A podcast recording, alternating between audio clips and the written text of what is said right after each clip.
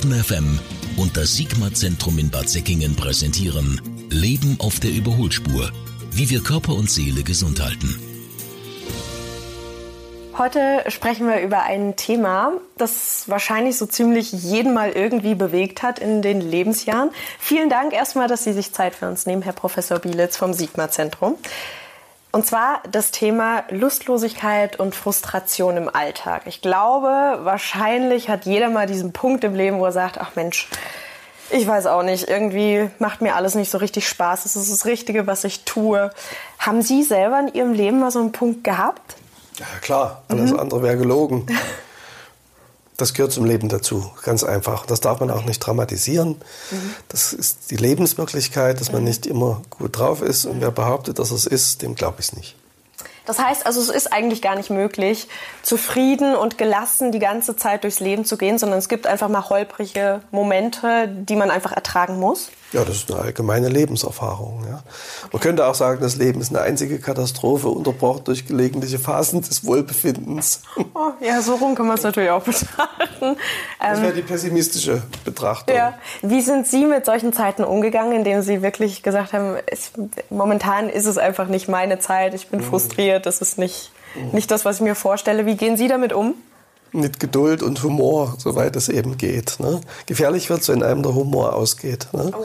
Also spätestens dann braucht man ein Gespräch mit äh, guten, vertrauten Menschen, um das ein bisschen zu relativieren, mhm. weil dann äh, ist einfach manchmal nicht möglich, die Dinge alleine mit sich selber auszumachen. Das ist auch nicht immer gut. Mhm. Also manchmal hält es ja auch wahrscheinlich auf eine Dauer an, bei der man jetzt sagt, okay, jetzt, ab jetzt wird es ungesund. Also ich meine, wenn man sich in Geduld übt und in der Akzeptanz und im Annehmen und auch den äh, gegebenen Humor dafür hat, dann ist es ja in Ordnung. Aber ich glaube, irgendwann kommt ja der Punkt, an dem man sagt, ich habe das Gefühl, ich kann nicht mehr, es strengt mich so an, ich bin so frustriert. Ähm, was sagen Sie, ab welchem Punkt sollte man einfach vielleicht nicht mehr drüber lachen, sondern es wirklich ernst nehmen und sagen, okay, ich habe anscheinend ein gravierendes Problem? Hm. Ja, das Problem ist, dass das Problem das Problem ist. Ne? Ja. Also das heißt, man muss es sich erstmal vergegenwärtigen ja. und muss sich eingestehen. Mhm. Ja, das ist der allererste Schritt. Mhm. Und man sollte sich die Frage stellen, inwieweit beeinträchtigt diese von Ihnen beschriebene Lustlosigkeit, mhm. Frust meinen Lebensalltag im Privaten einerseits und im beruflichen andererseits. Schauen Sie, wir sehen hier in der Klinik oftmals Patienten, die ähm, attribuieren ihre Lustlosigkeit, ihren Frust auf die berufliche Situation. Wenn wir dann aber genauer hingucken, kommt gar nicht selten raus, dass das eine Fehlattribution ist, also die Ursachenzuschreibung nicht ganz richtig war und unter Umständen der Frust aus einer privaten Unzufriedenheit herrührt. Ja. Also da muss man schon genauer hingucken. Heißt, könnte es durchaus auch sein, dass wenn ich eine Frustration oder eine Lustlosigkeit im Alltag spüre, habe ich dann eventuell den Grund und die Ursache ein paar Jahre zurück? Oder, oder muss es irgendwas sein, was, was jetzt direkt ausgelöst wurde vor einer Woche oder vor zwei Wochen? Oder kann das wirklich vielleicht ein Thema sein, das mich in der Kindheit schon bewegt hat, in meiner Jugend bewegt hat? Alles, was Sie genannt haben, kann sein. Gut, wunderbar. Und äh, wie gehen Sie da vor, wenn Sie jetzt hier äh, zum Beispiel im Sigma-Zentrum Menschen haben, die wirklich sagen, es ist mir alles zu anstrengend, ich weiß auch gar nicht, ob das, was ich tue, richtig ist. Wie wird sowas behandelt? Das ist eine gute Frage. Es ist natürlich eine komplexe Angelegenheit, äh, eine Psychotherapie stationär zu machen. Hier ist die Biografiearbeit auch wichtig. Aber wir müssen mit den Patienten die Biografie durchgehen das ist manchmal nicht so einfach, weil Patienten das nicht verstehen wollen. Übrigens auch in der Ambulanz sehen wir das gelegentlich, dass Patienten sich fragen, ja, warum soll ich Ihnen jetzt meine Biografie erzählen? Das kann bis zum Therapieabbruch führen. Aber in der Regel klappt das schon sehr gut. Und man findet manchmal in der Biografie dann gewisse Marksteine, wo man sagen kann, okay, äh, da wurden Wurzeln gelegt für vielleicht eine Fehlhaltung, ja, die dann in der späteren Lebenswirklichkeit sich nun wirklich nicht mehr integrieren lässt. Ja. Und ähm, da hilft eine Psychotherapie schon, weil die Haltung ja, zu sich selbst, aber auch zur Umwelt, zu den sozialen Faktoren, zur ähm, Dimension der, der, der, Lebenswirklichkeit an sich, die ja sehr vielfältig ist, äh, dann unter Umständen in der Psychotherapie modifiziert werden kann. diesen Schritt zu gehen, zu sagen, ich möchte gerne in eine Therapie gehen, ich möchte mir gerne professionell helfen lassen, ist ja manchmal schon ein sehr, sehr mutiger Schritt. Also für viele Menschen, das macht jetzt vielleicht nicht jeder gerne und vielleicht versucht man es dann auch gerne auf dem anderen Weg, liest schlaue Bücher und ähm, dann gibt es zum Beispiel auch viele Affirmationen, die man ja verwenden kann, um sein Gedankenmuster ein bisschen zu verändern. Was halten Sie davon, dass man das für sich einfach mal versucht, Gedanken zu verändern, einfach um da ähm, einen neuen Blickwinkel ins Leben zu bekommen? Ich denke, das geschieht tagtäglich und das ist auch gesund, wenn man sich selber um sich kümmert und vielleicht mal nachliest, ähm, gezielt vielleicht auch in Bibliotheken geht.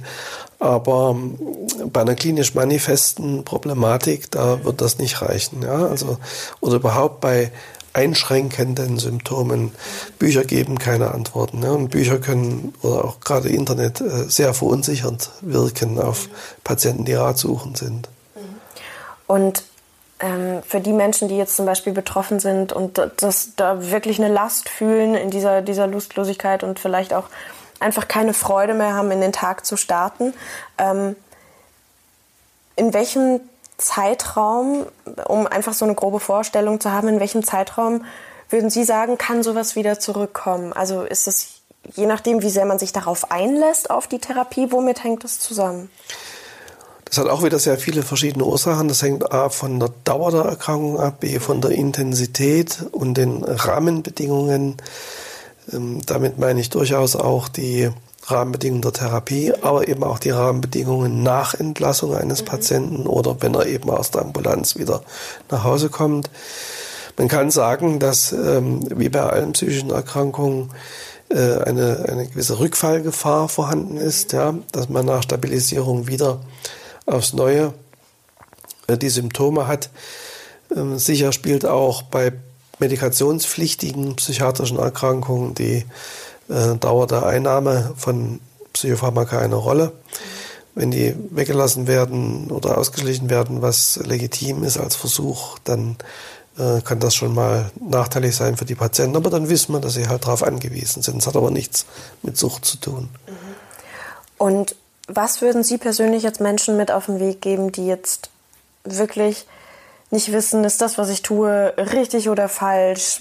Mache ich so weiter? Mache ich was anders? Die einfach so ein bisschen hilfesuchend unterwegs sind und insgesamt sehr unzufrieden. Was würden Sie diesen Menschen mit auf den Weg geben?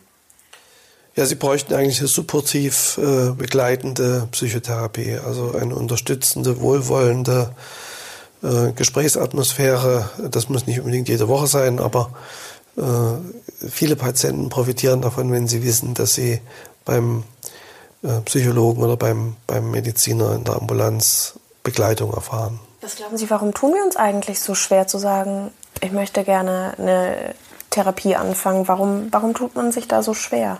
Ich weiß gar nicht, ob man sich da so schwer tut. Ich sehe eher, dass es schwierig ist, Therapieplätze zu finden.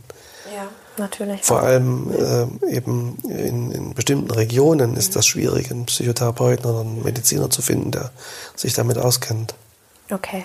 Und ähm, Ihre Erfahrung jetzt, Sie werden wahrscheinlich schon mehreren Menschen begegnet sein und äh, mehreren Menschen auch geholfen haben, die dann ihren Weg wieder zurückgefunden haben. Wie ist das für Sie so persönlich, wenn Sie sowas miterleben, dass ein Mensch zurückkommt zur Freude und wieder Spaß hat im Alltag? Ja, das ist der eigentliche Lohn äh, für die Arbeit, die wir uns machen. Es äh, wird wohl jeder Arzt und Psychologe so empfinden, dass er sich freut, wenn Patienten wieder autonom sind, und ihren Weg gehen können, ohne angewiesen zu sein. Dann sage ich vielen, vielen Dank für das Gespräch, Herr Professor Bielitz, und freue mich auf die nächste Folge. Ja. Baden FM und das Sigma-Zentrum in Bad Säckingen präsentieren Leben auf der Überholspur. Wie wir Körper und Seele gesund halten.